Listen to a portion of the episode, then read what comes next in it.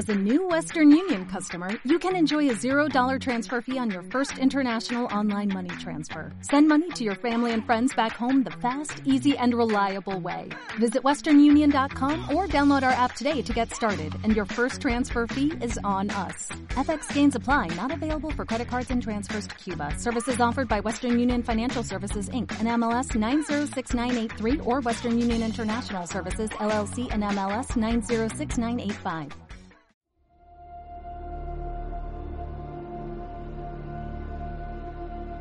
La luna deslumbrante asoma entre los árboles.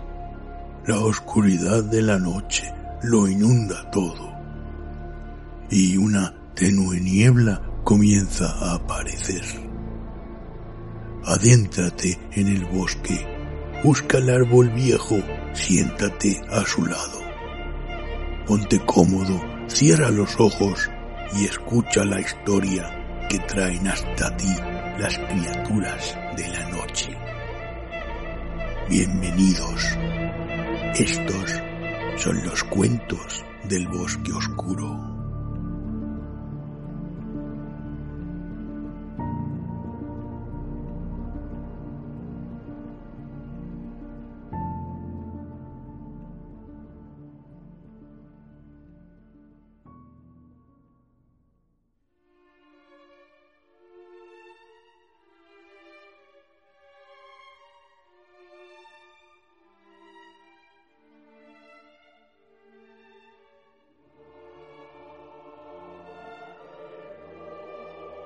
Un habitante de Carcosa, de Ambrose.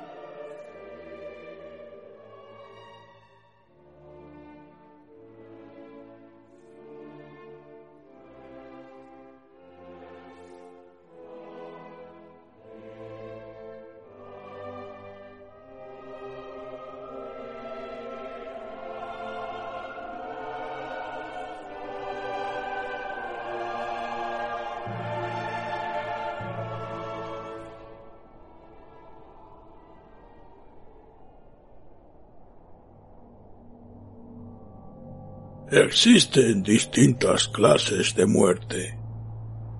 En algunas el cuerpo perdura, en otras se desvanece por completo con el espíritu. Esto sucede en general en la soledad. Tal es la voluntad de Dios. Y no habiendo visto nadie ese final, decimos que el hombre se ha perdido para siempre o que ha partido para un largo viaje, lo que de hecho es verdad. Pero en ocasiones este hecho se produce en presencia de muchos, cuyo testimonio es la prueba. En una clase de muerte, el espíritu muere también, y se ha comprobado que puede suceder que el cuerpo continúe vigoroso durante muchos años. Y a veces, como se ha testificado de forma irrefutable, el espíritu muere al mismo tiempo que el cuerpo, pero, según algunos, resucita en el mismo lugar en que el cuerpo se corrompió. Meditando estas palabras de Halley, Dios le conceda la paz eterna, y preguntándome cuál sería su sentido, como aquel que posee indicios, pero duda si no habrá algo más detrás de lo que ha discernido, no presté atención al lugar donde me había extraviado, hasta que sentí en la cara un viento frío que revivió en mí la conciencia del paraje en que me hallaba. Observé con asombro que todo me resultaba ajeno. A mi alrededor se extendía una desolada y yerma llanura, cubierta de hierbas altas y marchitas que se agitaban y silbaban bajo la brisa del otoño, portadora de Dios sabe qué misterios e inquietudes.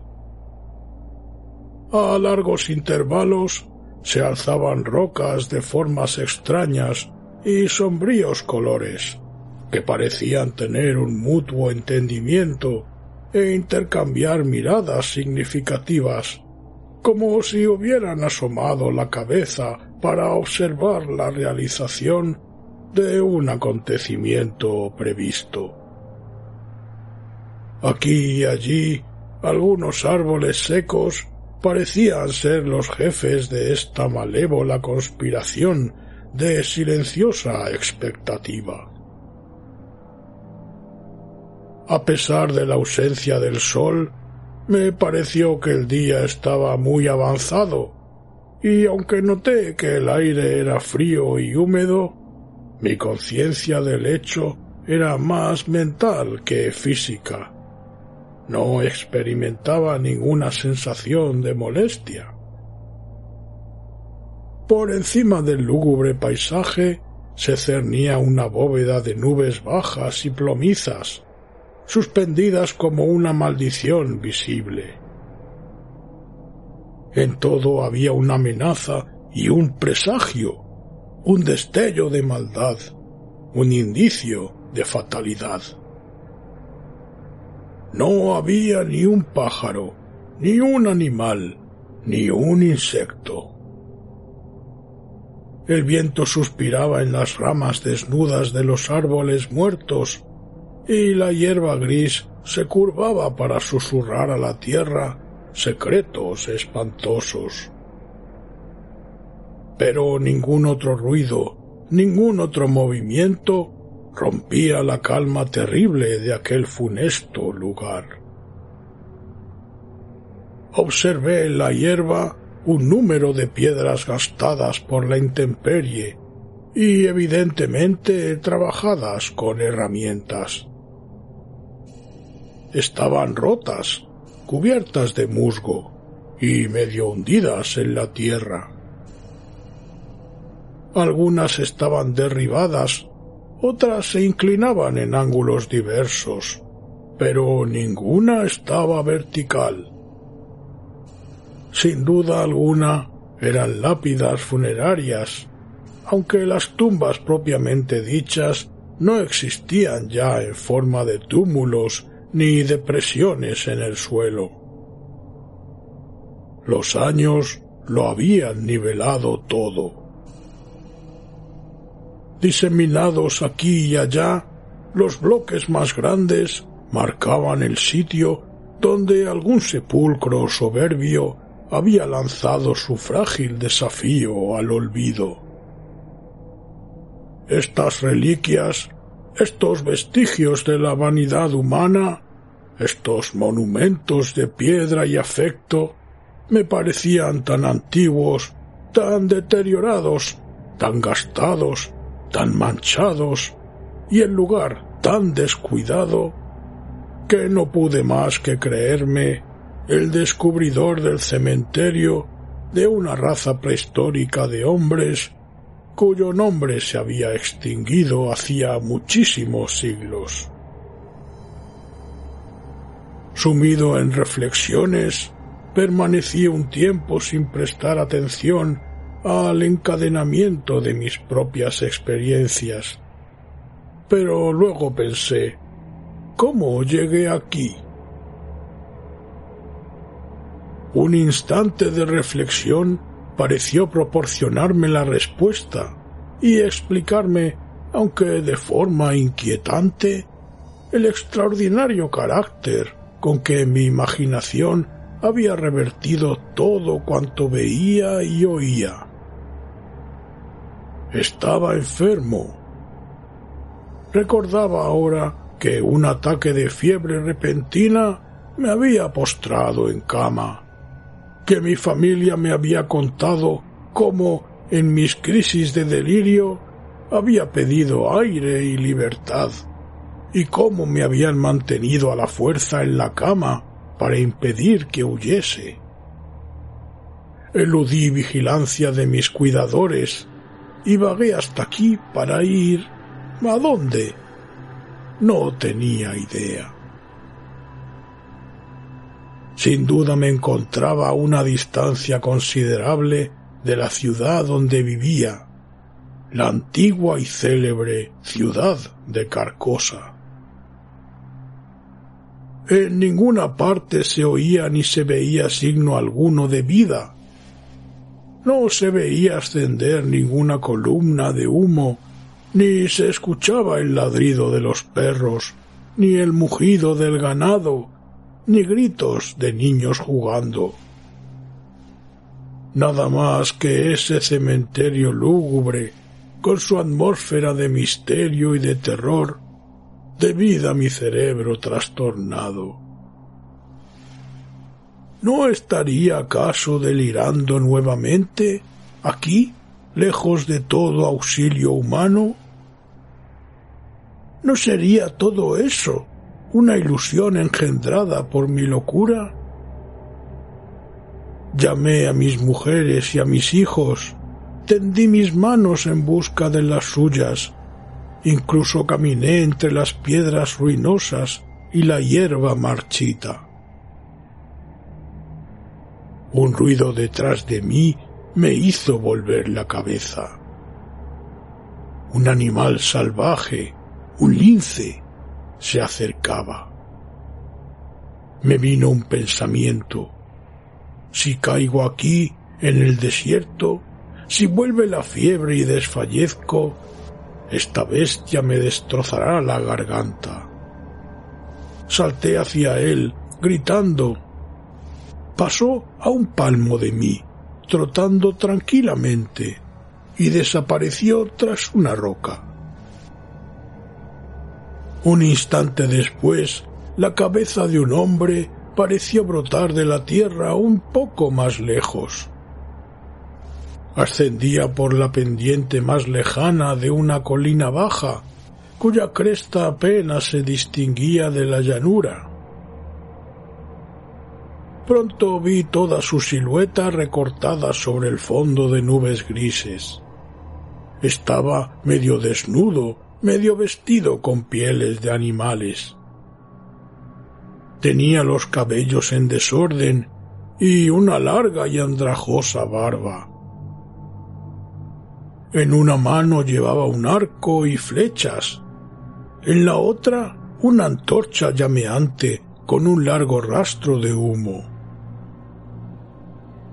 Caminaba lentamente y con precaución, como si temiera caer en un sepulcro abierto oculto por la alta hierba. Esta extraña aparición me sorprendió, pero no me causó alarma. Me dirigí hacia él para interceptarlo hasta que lo tuve de frente. Lo abordé con el familiar saludo. Que Dios te guarde. No me prestó la menor atención, ni disminuyó su ritmo. Buen extranjero, proseguí, estoy enfermo y perdido. Te ruego me indiques el camino a Carcosa. El hombre entonó un bárbaro canto en una lengua desconocida, siguió caminando y desapareció. Sobre la rama de un árbol seco, un búho lanzó un siniestro aullido y otro le contestó a lo lejos. Al levantar los ojos, vi a través de una brusca fisura en las nubes a Aldebarán y las Íadas. Todo sugería la noche, el lince, el hombre portando la antorcha, el búho. Y sin embargo, yo veía, veía incluso las estrellas en ausencia de oscuridad. Veía, pero evidentemente no podía ser visto ni escuchado. Qué espantoso sortilegio dominaba mi existencia. Me senté al pie de un gran árbol para reflexionar seriamente sobre lo que más convendría hacer. Ya no tuve dudas de mi locura. pero aún guardaba cierto resquemor acerca de esta convicción. No tenía ya rastro alguno de fiebre. Experimentaba una sensación de alegría y de fuerza que me eran totalmente desconocidas, una especie de exaltación física y mental. Todos mis sentidos estaban alerta. El aire me parecía una sustancia pesada y podía oír el silencio. La gruesa raíz del árbol gigante contra el cual yo me apoyaba abrazaba y oprimía una losa de piedra que emergía parcialmente por el hueco que dejaba otra raíz. Así, la piedra se encontraba al abrigo de las inclemencias del tiempo, aunque estaba muy deteriorada. Sus aristas estaban desgastadas, sus ángulos roídos, su superficie completamente desconchada. En la tierra brillaban partículas de mica, vestigios de su desintegración. Indudablemente, esta piedra señalaba una sepultura de la cual el árbol había brotado varios siglos antes. Las raíces hambrientas habían saqueado la tumba y aprisionado su lápida. Un brusco soplo de viento barrió las hojas secas y las ramas acumuladas sobre la lápida. Distinguí entonces las letras del bajo relieve de su inscripción y me incliné a leerlas. Dios del cielo, mi propio nombre, la fecha de mi nacimiento y la fecha de mi muerte. Un rayo de sol iluminó completamente el costado del árbol mientras me ponía en pie de un salto lleno de terror. El sol nacía en el rosado oriente. Yo estaba de pie entre su enorme disco rojo y el árbol pero no proyectaba sombra alguna sobre el tronco. Un coro de lobos aulladores saludó al alba. Los vi sentados sobre sus cuartos traseros, solos y en grupos, en la cima de los montículos y de los túmulos irregulares que llenaban a medias el desierto panorama que se prolongaba hasta el horizonte. Entonces me di cuenta de que eran las ruinas de la antigua y célebre ciudad de Carcosa.